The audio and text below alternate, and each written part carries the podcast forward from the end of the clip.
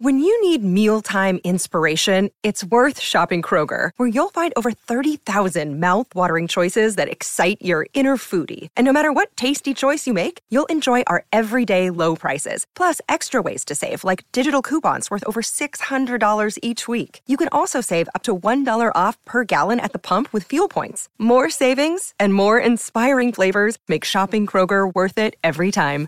Kroger, fresh for everyone. Fuel restrictions apply. Injured at work in a motor vehicle accident or had a fall in a public space? Speak to Your Claim Lawyers, a no win, no fee personal injury claims law firm that specialises in maximising compensation claims for injured people. Call 1 800 Your Claim or yourclaimlawyers.com.au. And right now it's 14 degrees, and for chasing, pacing, and racing, listen to SEN Track on the SEN app.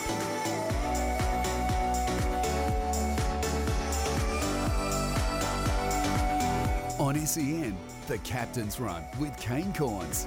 Busy first hour. Good morning to you if you're just tuning into us. It's three minutes past 10 o'clock. Very shortly, Sam Landsberger from the Herald Sun, he's done a, a pretty impressive piece on Carlton and, in particular, had a really deep dive into their selection. We'll get him up in a moment's time. Just want to get to a couple of your text messages. Hamish says, Not sure it's fair fatigue to cop all the blame. Carlton's list management has been poor for the better part of a decade.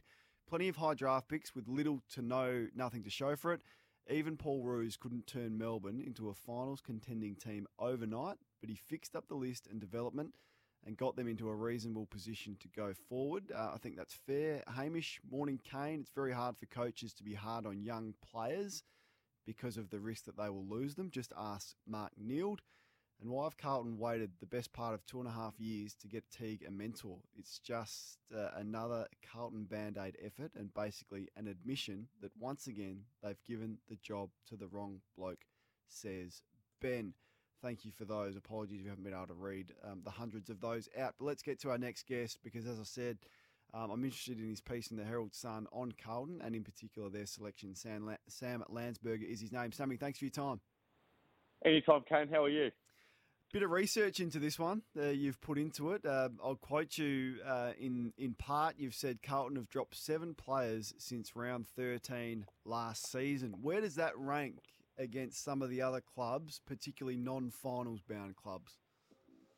Uh, I think in, in, in the number it ranks pretty similarly, but where the names uh, come into it, they're, they're sort of in their own category. I mean, you look at some of the other clubs which have dropped superstar players: Mitch Wallis, Jason Johannisen, Daniel Rioli, uh, Nathan Broad, Stephen Coniglio, the Giants captain, was left out late last year. And in that same time period, the only Carlton players that have been unforced changes have been, I think, Josh Honey, Matthew Cottrell, Matthew Howies, Lochie O'Brien, Tom Williamson, and Will Setterfield. So it's just a different class of player. And the other sort of uh, point to make with those kids are a lot of them were, were, dropped after making their AFL debut or playing their second game. So there's just a bit of a lack of continuity. So it's not to suggest that selection is the only problem at Carlton, but you do just wonder with some of these kids, um, you know, w- would they be better served by getting a decent crack at it so that not only coaches but supporters can also get a real read on are they any good or not, and, and are these kids actually going to take the club forward or not? Because I just think there's so many question marks around a lot of the young players on, on this list still. Mm. I agree with you. Um, I, I, think it's spot on. I, I don't know if they can play, and we don't know, but the reason for that is because they haven't been given the opportunities to play. And it's not just about the games as well. I think, Sammy, I think it's about the positions that they're playing. Like a lot of them come in and, and go to the footballers' graveyard across half forward and they're not getting the midfield minutes. Whereas I know you've looked at the likes of sort of Marc Murphy and Betts and Curnow and Newnes, McGovern and Plowman. They they never get dropped. These guys.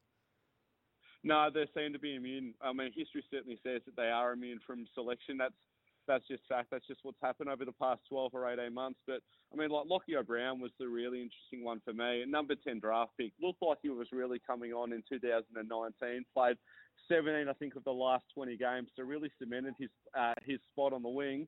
And then the club signs Jack Newnes as a delisted free agent, and we've seen O'Brien just twice since because Newnes has basically taken that spot on the wing. So he's one that you know might be a little bit frustrated. Um, Carlton fans might want to see a little bit more of him, and then I think like Will Setterfield's year this year. I mean, just no continuity again. He was played out of position in round two on the wing. Um, when he's, you know, he looks to be an inside midfielder. Round three, he misses with Gastro. Round four, he comes back, and then round five, he, drops. So um, it's just hard to, to really get a run at it when you're sort of in and out like that, and, and not playing where you, you you're probably set up to to play your best footy. Selection's going to be interesting uh, this week. Unfortunately, it's annoying the teams don't come out Thursday afternoon. They will tonight. Uh, Liam Stock is the one to keep an eye on. Yeah, he used 38 disposals last week in the VFL. Interestingly, though, he didn't play in the midfield. He's actually used quite a lot of cross half back, and I think he trained yesterday with the defenders as well. So it looks like they might be trying to reprogram him a little bit. Um, but I mean, the, the, question is, will he come in for one week or two weeks, or or will he get a decent crack at it if he does, you know, get the call up? So I think him and David Cunningham are probably two to watch, maybe Setterfield as well. But I mean, it could just be more of the same. If if, if it's just a cycle of kids going in and replacing other kids, you wonder if it'll ever really turn. But I mean, in fairness, football clubs always know more than, than they certainly let out to us. But that that seemed to be the pattern so far. What did you make of the appointment of John Worsfold? Uh, I, I like it. It'd be interesting to see how much of the soft cap he's chewing up. Uh, I think that's sort of one question from outside, which was raised pretty quickly. But look, I, I think if you look at that coaching box, it seems like a good appointment. I mean, there's not a whole lot of experience there around David Teague. I know Chris Judd obviously made that famous training wheels comment a couple of years ago when Tiki took over as caretaker coach. But I mean, I think in the coaches box they've got Cameron Bruce and Brent Stanton and Dale Amos. So I think they'll all benefit from, from having a wiser head around. Um, uh, the, the timing is interesting as well, though. I mean, I think he'll he'll be in there. He'll be in the box on Saturday evening, um, and then they've got the Bombers next week, who, who Woosha should know inside out. So, uh, yeah, look, uh, another calm, another calming voice, but um, I think it's probably more up to the players. Hey, mate, let's uh, shift gears to cricket because I know you've been all over the contract situation, which I don't believe have dropped. The talk they were going to be dropped yesterday, that's been put on hold sometime today. But you broke the story about Will Pucovski being overlooked, which was a shock to many. Um, the reaction to this? Yeah, oh, really interesting. Oh, You're certainly right. Cricket Australia was due to release their contract list yesterday. It hasn't come. There's been a bit of a hold up. We're still waiting for this morning, but the information certainly is that they're going to cut the list size from 20 to 17, which is pretty remarkable, um, and that Will won't make the cut. So I think they basically decided to pay on performance rather than potential. Um, you know, we all know what a what a what a star Will looks like he's going to become, but he probably just hasn't had the continuity this summer. Um, you know, he had that, that big concussion which knocked him around for the first half of the summer. Then he had shoulder surgery. So I think they just wanted to get his body right before they start paying him professionally. So, um, but it certainly did take a lot of people by surprise that um, that he's expected to be left off that list. And going from 20 to 17 as well. I mean, Australia had a pretty terrible summer. They lost the Border Gavaskar series at home to a pretty undermanned Indian team, um, and three players have come off the list, which is the first time I can really remember that happening. I think Cricket Australia has to contract at least 17 players, um, and they're going to go with the, the, the minimum this year, and that should land sometime today. Mm, making the hard calls, perhaps doing what David Teague should be doing. I don't know, Sammy. And Matthew Wade's the other one, uh, been passed up, vice captain at one stage. Uh, he's going to be overlooked as well.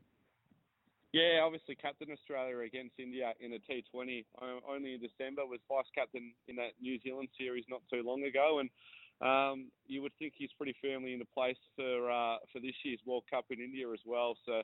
Uh, despite that, he's been left out. He, he was obviously left out of the, the Test squad though for that series, which didn't go ahead against South Africa. So that's a sign that uh, maybe he is sort of um, you know firmly out of the equation for this year's Ashes, and therefore um, not deserving of a contract. We know that they rank their players from, um, I guess, most Mm. important or highest paid to, to least. It has been Pat Cummins for at least last season. Will that be where it lands again this year? And who's in competition to be the highest paid player? Yeah, I think it will be Pat Cummins ranked number one again, so he'll take home probably north of two million dollars under their sort of their their, their ranking system. I think Marnus Labuschagne's going to go north. Uh, with a bit of a bullet again, um, and then you've you've sort of always got the, the, the three format players towards the top: Steve Smith, David Warner, um, you know, the, the bowlers as well. So th th they'll be the, the sort of the first five or six, but certainly expect Pat Cummins to be number one again, and he's over in the IPL at the moment, making about three million bucks for for six weeks' work as well. So not bad if you can get it. Handy, but that does present an issue for Australia. You know, Scott Morrison speaking yesterday about capping flights from India because of the situation over there. We've got a number of our star players over there. It may be tricky to get them back. It, it, very much so. I think more pressing as well is the future of the IPL. I mean, can we get this whole tournament away given what's mm. going on in India? So, from a cricket point of view, that's probably where the players are thinking first and foremost. But uh, yeah, I, am not totally across how the, the, travel plans to get back home, but I'm sure Cricket Australia is working very closely with the franchise bosses over there and um, and government officials as well to make sure they can secure safe passage. That was basically um, why the South Africa series fell over because Australia wasn't guaranteed that they could get their players home safely. So mm. um, I'm sure they're working very hard to, to, to make sure that all the Aussies over there don't get stuck there. Good on you, mate. Thanks for your time this morning.